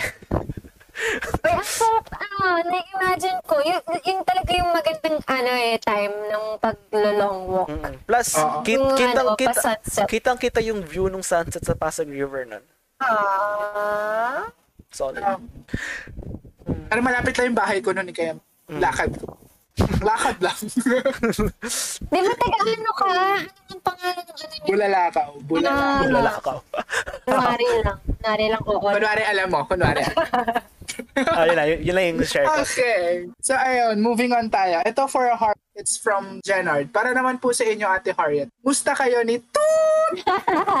Hahaha, joke. Shoutout po, Crushy Yet. Yeet! Yeet pala yun.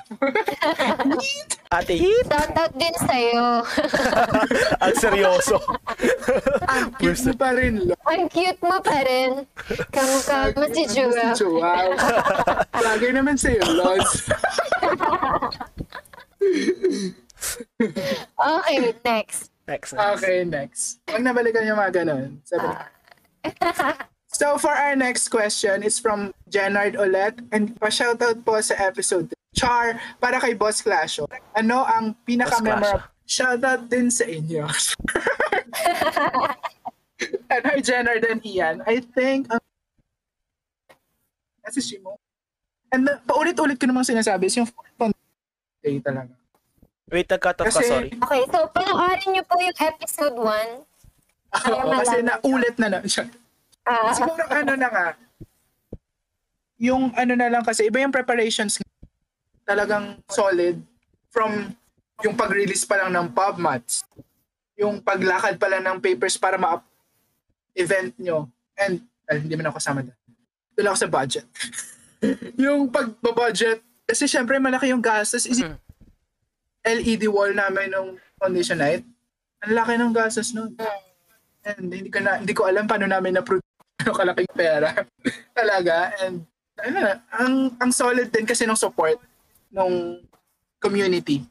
Lalo na dun sa mga pa pageant, pa fun run, ganyan. Kaya talagang nakapag ah, raise kami ng funds para maging successful yun. Ayan lang. Okay, proceed agad tayo. Ito naman from Ian, since ah, naalala ko lang din, tatlo tayong tumakbo nun before tayo mag-grade 12.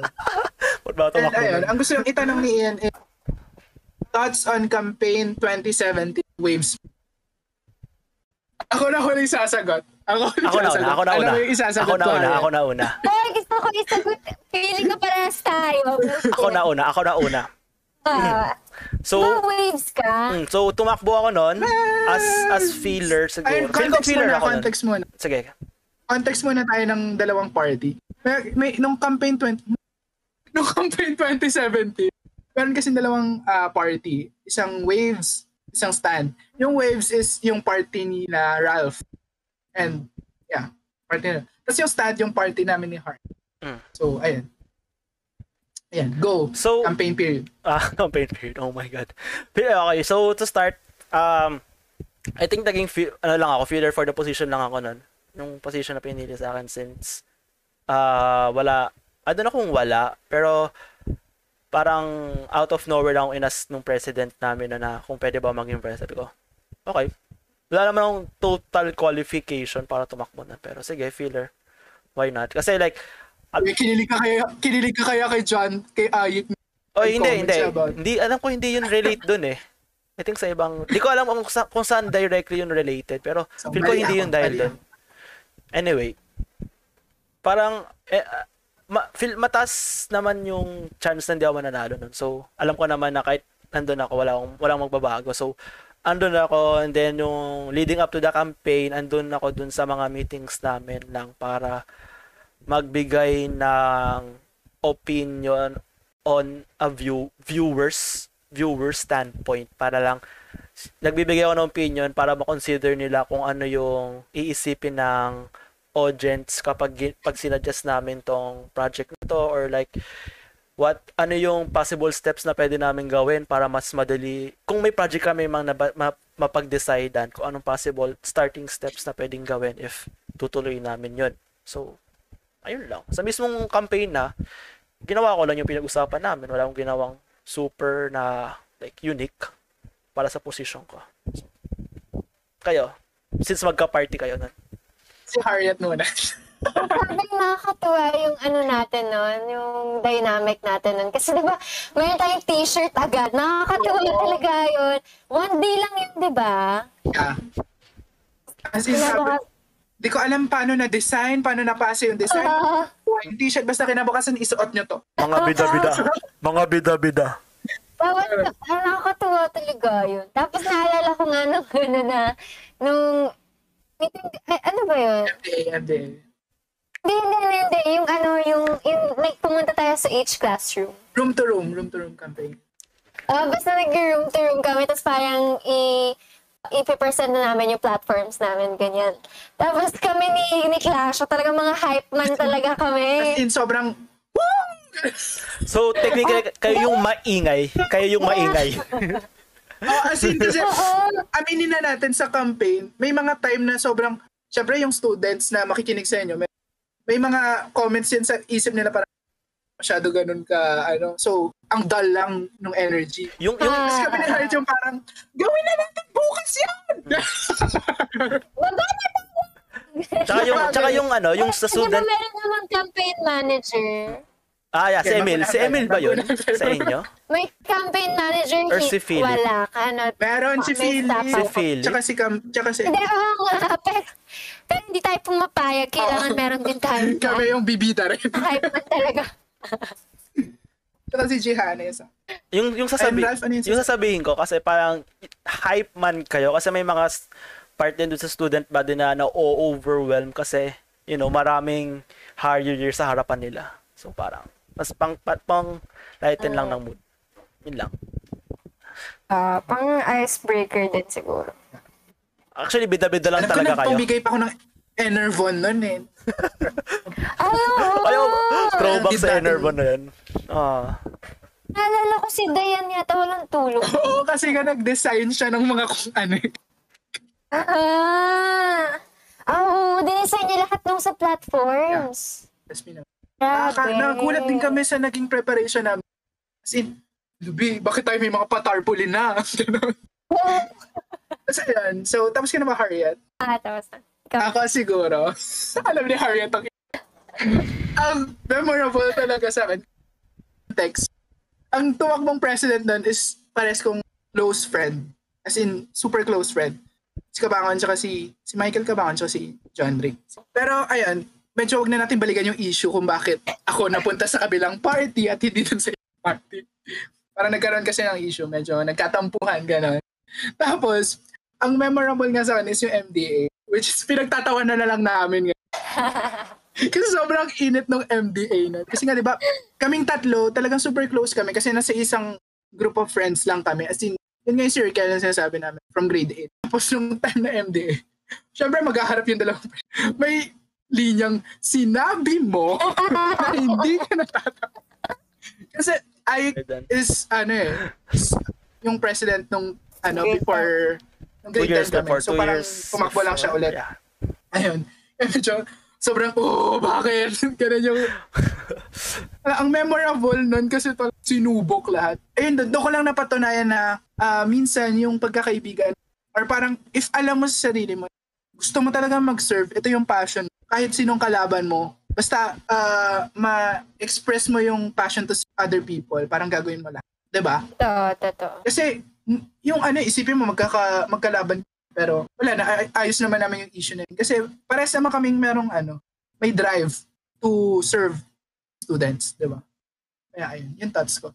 And I heard na parang ewan ko, this past few years after nating graduate, parang yung mga naglalaban student council, parang hindi sila ganun, ewan ko, parang ang konti yung taong interested na pumasok dun sa organization. So I hope na Oh, through this podcast Future dun sa topic. sinasabi namin, ah sana may makatok na puso, ay makatok na puso, katok na konting drive or passion dun sa mga makikinig. Lalo na sa lower years. Sana tumakbo kayo kasi ang saya future nung topic. sarap ng feel and Yes. very fulfilling talaga yung binibigay niyang experience sa'yo at madadala mo talaga yan sa buong buhay. Oh, naging deep. Yan lang. Marami ka naman kasi talaga matututunan. Yeah. Mm. And lalo na sa mga nagbabalak mag-org sa college, sobrang gandang stepping stone ng org ng Totoo. high school. Actually, yeah, more than college naman, di ba? Parang sa jobs, Yeah. parang you're always working with groups. So parang ma-hone talaga yung skill mo to work in groups kapag sumali ka sa mga ganyang ano organizations. Doon ka masasanay talaga. eh. Kasi, syempre, iba-iba kayo ng timple eh. Timpla. Ah. So, alam, parang aalamin mo kung paano kayo mag-a-adapt each other, paano maging productive yung, yung group, as a group. Hmm. So, sana nga, sa susunod na election, I hope marami nang tumakbo. Ayun, moving on. For Anduin, thoughts on being the pinakasikat na SSG sa grades? Actually, hindi ko pa rin alam kung saan ang galing. Item. Tawag-tawa pa rin ako pag narinig. Oo ako. Alam mo, B, alam mo, sa totoo lang, alam mo. Si, si Jenard tsaka si Ian lang bring up ng mga ganitong tagi. so, ako ko, tinatawanan ko na lang. Oh, yun nga kasi siguro, open lang talaga ako sa lahat. Let's move on. And from Ian again, as a graduating senior, how does it feel like to finally graduate from high school? Okay, sige ako na mauna. Siguro manasabi ko lang yung term na it's been a long time coming na. I think, of course, necessary yung first grade 7 to grade 10 natin kasi ayun yung normal, edu- normal education natin sa country natin. Tapos, inadapt yung K-12 para sumabay dun sa education system Other na different- sa mas developed countries. na countries. So, necess- necessity siya. Pero since tayo ngayong unang batch, hindi prepared yung school natin since public school siya sa adapt nung education system. So, yun lang ang sabi ko. It's been a long time coming kasi yung two years na dinagdag is parang development lang ng personality natin. Ayun yung talaga yung masasabi ko sa first two years since yun nga, di pa ready tayo. So, more on discovering ourselves na lang yung, fir- yung first two years natin sa K-12 na yun. Ako siguro nung time na pag-graduate, yun yung medyo nagkaroon ako ng ano, eh, sobrang dramang mo. Kasi nga, yun yung attachment. Attachment yung issue ko nun. Kasi sobrang attached talaga ako sa Parang, alam mo yun, after nitong graduation, anong mga, hindi ko naman kaya, siguro, pa, iniisip ko nun, hindi sila makakausap, hindi sila makaka... Kasi nga, natatakot ako to, to be in a new environment ulit. Kasi di ba after six years, parang finally, makakalabas ka na ulit, ay makakalabas ka na ng Mansay. So, ayan, mag-a-adapt ka na naman ng environment, mag-a-adapt ka na naman ng sinong taong makikilala mo. So, yan, naging problem ko yung pag-detach. Hindi naman totally detached, usual yung ginagawa, hindi magagawa. Kasi nga, iba-iba na yung path na kinuha. So, ayun. Medyo kabado talaga para pumasok. Ako, siguro, ah, okay, naisip ko na. Siguro sa akin, sobrang tuwa ko rin nun kasi parang papasok ako sa dream school ko. So, at that point, at that point, as in sobrang excited ko talaga kasi parang laging sinasabi sa akin ng mga tao na, uy, yung bagay mo dun, ano, nakikimagine na kita. Hindi talaga. Oh, Hindi talaga. Totoo Hindi. na high school. Feel na feel ko, ay, horny ito. Hindi, okay, siguro, siguro ako din, parang at that point, parang siguro, oh, parang feeling ko nga pwede. Alam mo yun, parang kaya mong mag-adapt sa ano nila. So, ayun, natapos na natin yung set, sets, yung set of questions sa high school life namin. And to connect with it, to relate with uh, pupunta tayo dun sa college. And ang first question is from Pia Baldonado, tips for incoming college students. Please, especially on how to transition from high school setting to that of college. Okay, so ano ba? Ang ang ang hirap magbigay ng tip kasi iba-iba kasi yung style natin sa pag-aaral eh. So, hindi hindi ako makakapagbigay ng specific na tip. Siguro sa akin lang, mas maganda na mag-dive in ka and experience na lang talaga what college is. Kasi iba-iba yung kinuha namin course eh. So, yung first year, iba-iba yung kinuha namin course. So, iba-iba yung masasabi namin experience namin sa first year namin. Tapos, Same na kami ngayon. Tapos, okay. okay, nag-ship ako. So, so ano yun, yung first year nga namin, diba, diba? So, parang mas maganda na mag-head first, mag-dive in ka na lang ng head first college. Like, parang sa akin lang, it's useless na mag-prepare ka sa bagay na hindi mo alam kung ano may encounter. Kasi, kahit mag-ask ka sa mga tao na same course sa gusto mo kunin, iba yung upbringing nila sa upbringing mo eh. So, parang useless, hindi naman sa useless, pero maliit lang yung matutulong ng advice na yun sa'yo. Parang head, dive in head first, then prepare na mag, mag, mag, mag-fail ka. Right? Pero huwag mo expect na mag-fail ka. Like, prepare lang na mag-fail ka while doing your best. Kasi, hindi naman lahat ng best mo is magsasucceed ka. Right? Tanggapin mo na may times na mag-fail ka talaga. Siguro kasi yung sa amin, transi- yung nag-transition nga kami nung from high school. So yan, traditional way kasi yung pag-transition namin nung high school. Kasi nga, normal lang yun. Wala naman tayong COVID nun. Siguro na lang yung advice ko is kung paano ko nag-adapt agad. Paano ko tinry yung best kong college student ako. Una, same ng tip ko kanina kung paano ko na-survive yung high school. Surround yourself good friends. Yung alam mong uh, mabe-benefit nyo isa't isa. Kasi kayo-kayo rin yung magtut However, may mga time na hindi siya block college nyo. Hindi kayo block. So, medyo challenging yon Kasi, syempre, uh, maghahanap ka ng friend mo talaga sa tingin mong, ito, for this subject, ito yung kaya kong matanungan, makasama, maka, pag may pair, siya yung mapu... Ayun, tip yon Kasi, dapat makahanap ka agad. Kasi, parang ang hirap pag napag-iwanan ka. Alam mo yun, napag-iwanan ka sa block or dun sa classroom. Next is to be considerate sa lahat. Kasi nga, uh, halimbawa sa classmates mo, hindi naman lahat yan, ano eh, student lang. May mga iba dyan na nag-work. May iba dyan na may pinagdadaan ng issues or problems sa buhay, sa bahay nila, ganyan. Kaya, maging sensitive ka. Maging sensitive ka sa lahat ng sasabihin. Kasi, ewan ko, parang mas doon natin magagawing better play, ano eh, yung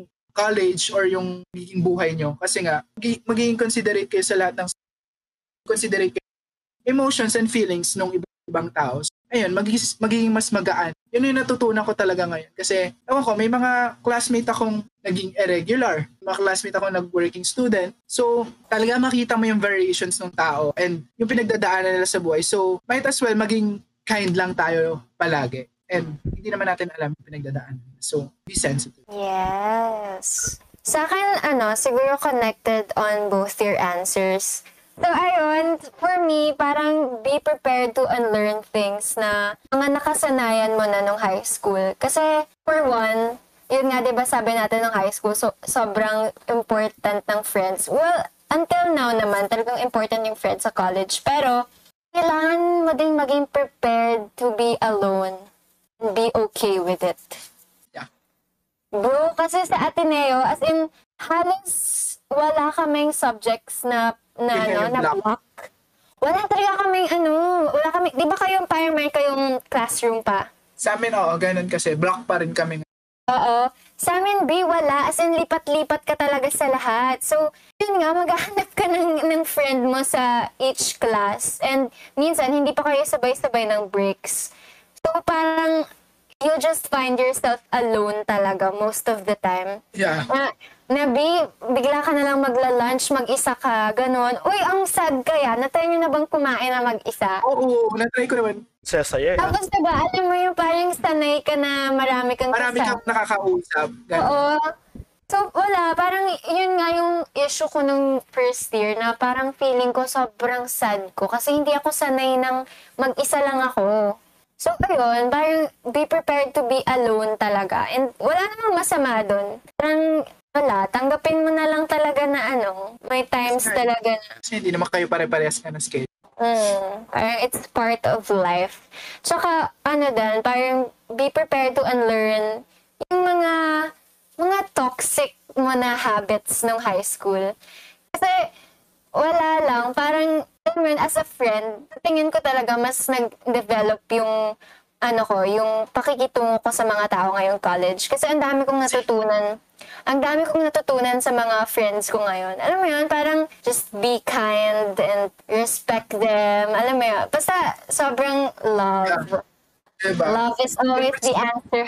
Mas naging sensitive talaga tayo. sa Oo, talaga, talaga. Just so important nice. talaga yun. Lalo na iba-iba yung pinag, pinanggalingan nyo. Kasi nga syempre, siguro yung ah, yung details and yung more deep na talks about it, this one, this topic, siguro baka magawa namin ng isang Ah, episode. yeah. Yeah, sarili Yeah. episode niya. Feel ko marami tayong pwede pag-usapan. Yeah. So, pakiabangan na lang. What? The next, uh, ang next question natin is uh, from Yet's friend, Sam. Hi, Sam. Uh, good study habits Pwede kong like ngayong college. sali natin to sasabihin ka. So, pwede nating like sagutin to in different ways. Kasi, I think yung good study habits is transition Transi pwede ba sabihin natin transition from high school to college din? Kasi eventually ma-develop mo yung study habits natin through college, right? So, first year ko, arts related yung kinuha ko. Architecture, right? Yes, architecture. Si Clasho is uh, literature based yung sa'yo, Harriet, right? No, ba? No, Pulsar. It's Pulsar. Oh. Asian Diplomacy studies ako. yung sa'yo, di ba? Ah, Diplomacy and international relations. Ah, okay. Alam Okay, ko. okay. So, akala ko literature based yung kay Harriet. So, eh, Same, med- same naman. Same, pero same pwede naman. na rin. Pero pwede na rin. S- si Clasho is computer science. So, Si Andwin. Si si, Andwin. si Andwin, I'm sorry. Uh, pinapractice pa rin namin sabing Andwin na lang instead of Clasho. Anyway, so parang yung suggestion ko lang is from different view rin natin to tignan. So, um, sinabi ko nga earlier is BS Architecture kinuha ko. Ayoko na sabihin yung reason kung bakit. So, uh, more on art related siya. Pero siguro yung pagkuha ko ng course na yun, dun ko na-realize yung hirap ng isang art course, art-related course. Kasi 'di ba, ah, before may naririnig ko yung sinasabi nila na ay arts lang 'yan, magdo-drawing drawing ka lang diyan. Pero nung kinuha ko yung course na yon, parang di, di parang talagang na-realize ko na sobrang hirap lang nung drawing drawing na yan. Kasi yung ang mangyayari is aaralin nila yung art style kung sino nag-develop nun. Kailangan nila ar- alamin kung paano ma-apply yung art style na yon. Tapos may times din na i-combine nila yung art style na yon sa modern style today. So sobrang hirap nun kasi tapos after all after lahat nun, kailangan mo rin siya ma-drawing kasi may sariling grade rin yung drawing. Gagawa ka ng papers, aralin mo yung history niya. So parang sa isang year na yon, dami dami kong na-realize about time ma- doon ko na talaga na-realize yung time management kasi kailangan ko since uwian ako hindi ako naka-block, ay hindi ako naka-dorm, so naka-block. Hindi ako naka-dorm. Sobrang Kiraulo ka. parang MVP.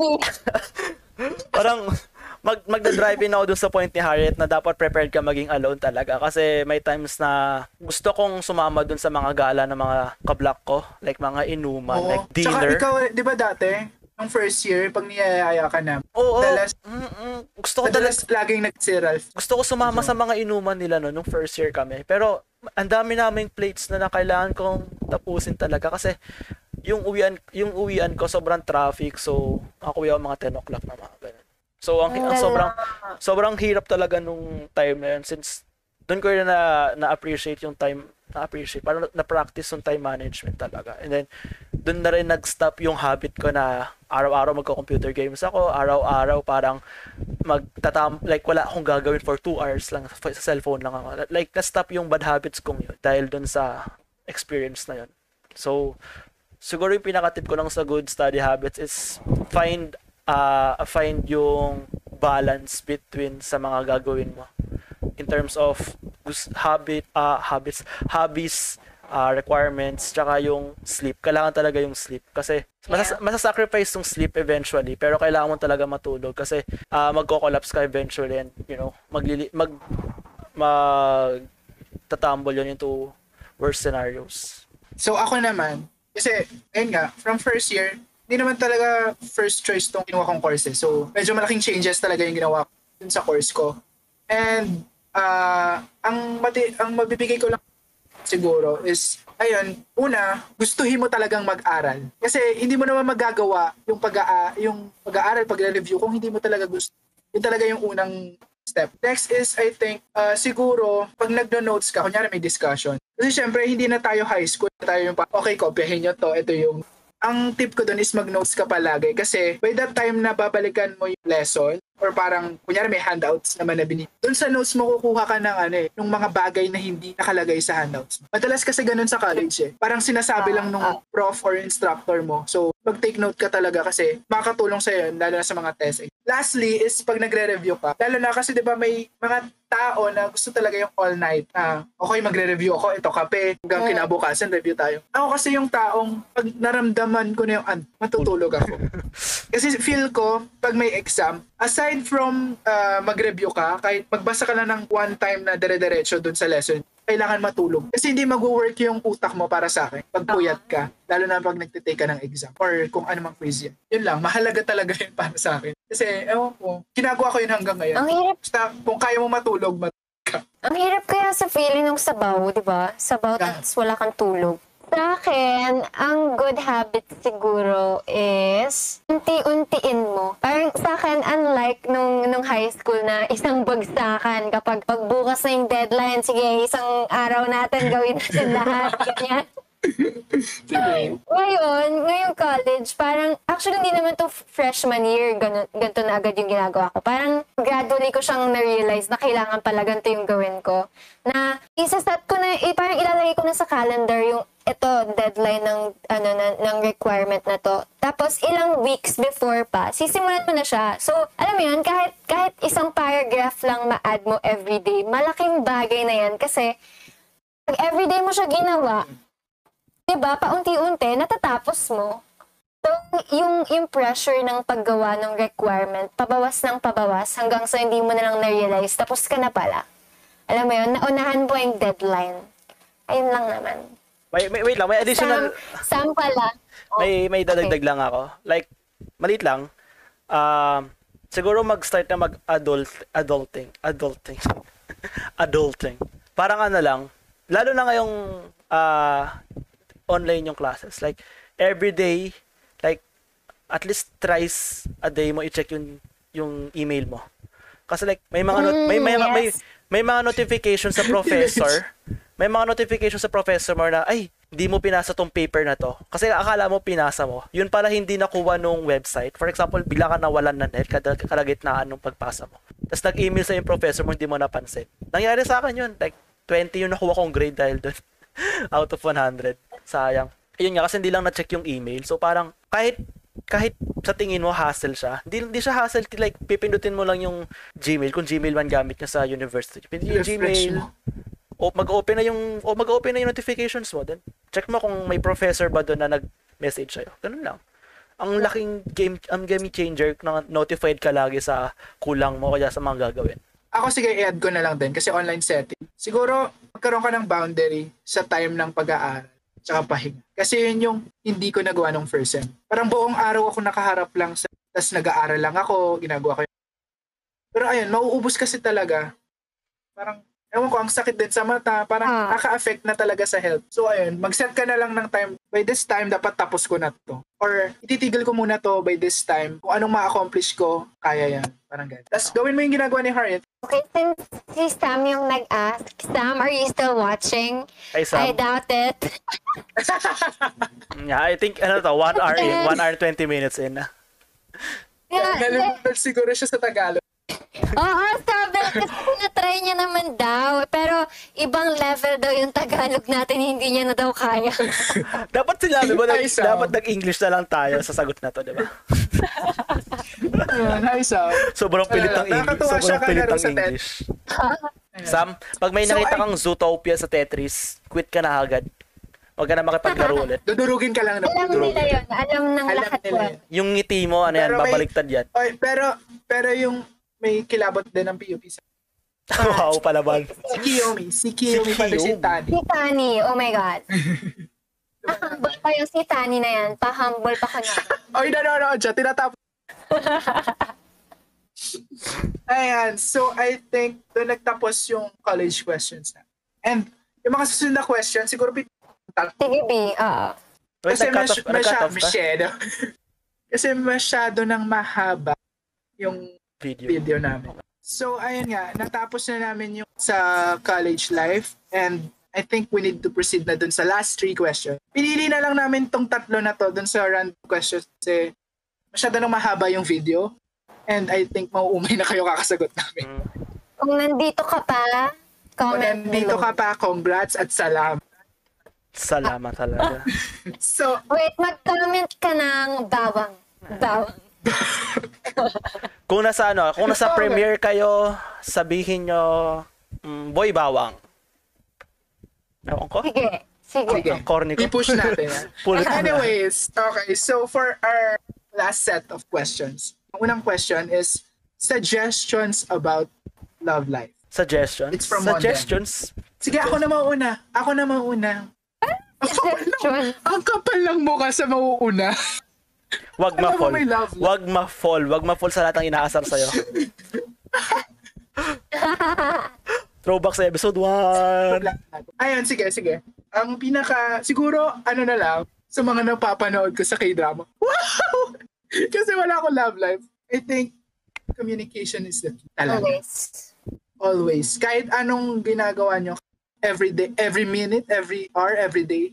Basta may time kayo na makipag-communicate ka. Kasi syempre may kanya-kanya tayong buhay eh. Para sa akin ganun na. Hindi kasi ako ganun kaklingi na need mag-usap ng, uy, anong ginagawa mo? Uy, kumain ka. Ganun lang. Parang i-remind mo lang siguro, sana kumain ka na. Parang mag- makita lang niya yung care niya sa'yo. Care mo sa kanya, care niya sa'yo. Ayun. Tsaka, lagi niyong pag-usapan lahat ng problem. Maging honest pag may mga problem. Kasi, ewan ko, siguro kung hindi nyo siya may mare-resolve fully, kung hindi ka magiging honest talaga dun sa issue na yun, parang tinatago nyo lang sa sarili nyo. Pero may mga times na need mo gawin yun. Pero most of the time, dapat hindi. Kasi parang hindi ka nagiging honest dun sa... Kasi pag pumasok ka sa relationship, dapat committed kayo sa isa't isa. Wow! Akala mo nakapag-suggest Kanina meron. pa ako na ano pa. Alam. Ayun lang. Sige, mananahimik na lang ako. I'm single. Okay, so ako yung second. So, uh, tama ba yung term na i-over-romanticize?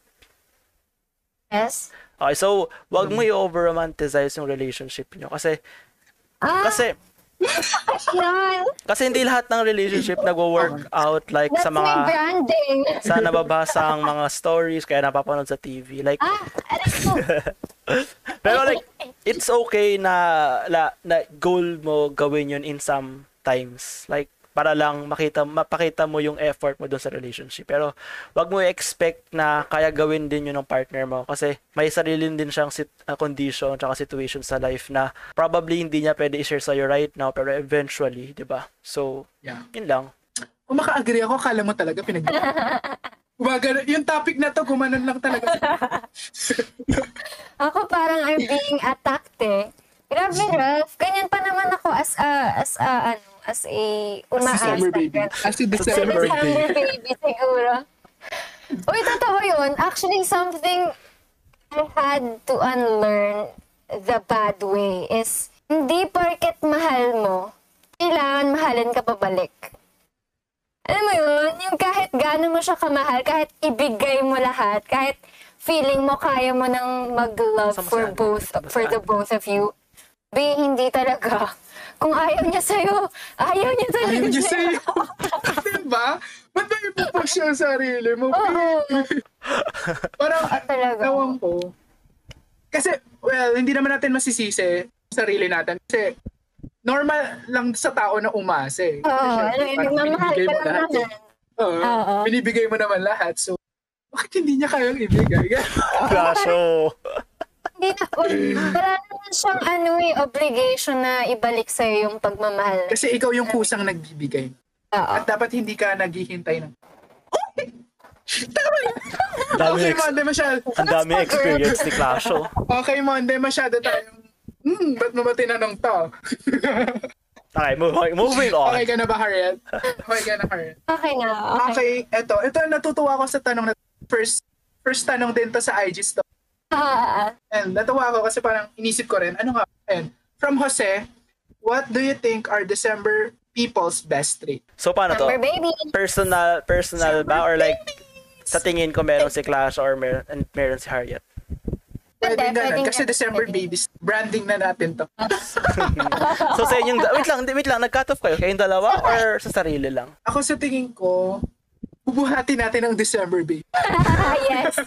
Sa tingin Si ko, Risha. Si Oo nga, Risha. na- naalala ko si ko rin si Risha actually. Quad podcast Sa na to. ko, ang December baby, ang mga December baby, sobrang passionate Oh. sa bagay na gusto talaga. Isipin mo, ayan ah, Clash of tayo, years. ako, lagi kong lagi kong ano, lagi kong Out of binabanggit nowhere. yung serve sa other student kasi doon ako passionate about. Ayun nga si Ralph, etong podcast na to, actually, aminin na namin ni Harriet, hindi talaga mag hindi talaga mag push through. As in, walang magiging alam yun, yung foundation kasi binuo ni Ralph. Siya yung nag-start talagang i-message Tapos ako, na, tapos "Uy, ako unang aalis. Ako unang aalis. Yan. Ako, mag, ako yung magbe-break up ng kasi sobrang passionated niya. Passionated. Passionate. Oy, sabi ni, Passionated. Word yun. Sabi ni Philip, alagaan daw natin si Ral. Sabi niya talaga. December baby Aw. kasi ako. Ano ba? Kinileg. Kinileg. Ha, Ayun. ka. ayan, ayan, si Harriet, feel ko ang naging, ayan, kay Yet naman, passionate siya dun sa bagay na gusto niya talaga tulad, di ba? Ilang beses niya binanggit to. Yeah, feel ko dahil din dun sa join, parang dun siya pumasok sa sa path na yon. Yung course mo ngayon, feel ko medyo sana. Pwede na. Diba? Current event. And- Sige. And ewan ko, feel ko pag sa relationship or sa love, iba magmahal si Harriet. Ah. B, bigay lahat. Al, Ah, feel na feel ko. Feel ko talagang ibibigay niya lahat para Yes. mapasaya yung tao. Mapagmahal. I think best trait yon. And medyo sana hindi mo iubos yung sarili mo. B. Ah, nag, ano, nag-open forum. Nag-open ikaw forum. Nag-career talkan. Isang trait lang yung sasabihin. Ay, totoo. Kasi di ba ang passionate mo din, alam mo, sa friends mo. Iba talaga. Parang yung relationships mo with your Di ba friends. tayo magmahal? Talagang inaalagaan. Oo. Oo. Magmahal ng different kinds of things or people. They are passionate. I agree. Oh, nice. Sa akin, siguro napapansin ko, yung ano, yung kaya mong mag-adapt sa different groups of friends. Di ba? Diba? Parang, parang hindi ka, Dapat hindi ka ka eh. enclosed sa isang group lang. Parang kaya mong lumipat-lipat kasi kaya mong mag-adapt sa kung ano mang eh, sa special interest ng group na yan, ganyan. Sa, sa how they express themselves. Yan lang. Ralph. Wala ba sasabihin sa akin, Harriet? Okay lang. Si, si Clash na lang na ba? Ah, sa ating lahat yan. Ah, sa ating lahat ba yun? Kasi si Cla- kasi si Andrew may ano eh, may, Naghihintay may open tag-isa forum. eh. Naghihintay. Wait lang, bakit hindi mo ba feel na ano, ganun ka? Ganun ka kaya, Ralph? No, no. kaya, Personally, hindi no. lang siguro, Personally, no. siguro hindi ka lang totally open, pero you can adapt. Oo. Yun yung sinabi ni Harte, you can Oo. adapt. Ah, okay. Oo, oo, that's true. So, externally siguro, yun yung nakikita namin. Pero siguro, inside you, hindi naman talaga. Parang, B. so, so, sagot ka ba sa December Babies is yung best rate natin is I think na-realize ko lang ngayong nag nung nag-podcast tayo is kaya natin mag-push through sa decisions natin. Pero kailangan lang natin nung may magpupush. Ang And ganda nun. kaya natin na i-push yung other person para magawin yung decision na yun. So, sa case na to, ako yung nag-push sa inyong dalawa gawin yung podcast, right? Yes. Diba? So, Pinush. Umaactive. yeah, yun, yun, yun, yun, like, alam mo, kaya natin mag, like, i-continue yung decision na ginawa natin. Kailangan lang talaga na may mag, motivate sa atin to do it. Right? Kaya natin mag-commit. Mm, mag-commit dun sa decision na yun. Jojo wine. Jojo. Grabe talaga. December baby. December, baby! Group. Next question! Nakakatuwa. Okay, for our last question, final. Finally, oh my God. Finally! It's from Jillian Ganda. Hi, Jillian. Jillian Ganda talaga. Si Jillian Kehanobi. Crush ko siya nung grade school. Lahat, Crush ko siya lahat grade crush Alam mo. namin yan. Lahat naging crush Password mo. ko siya sa Facebook na. Pass- password ko siya. Alam niya yun. Alam niya. Wait, Anyways. Ano, ano, ano, wait yan. hindi. Curious lang ako kung tumuloy ba yun ng grade 8. Hindi. Nagbago crush siya nung grade 8 Hindi na. Hanggang, Yun lang naman. iba na yung crush ko nung Si grade Pia 8, pa rin. remember.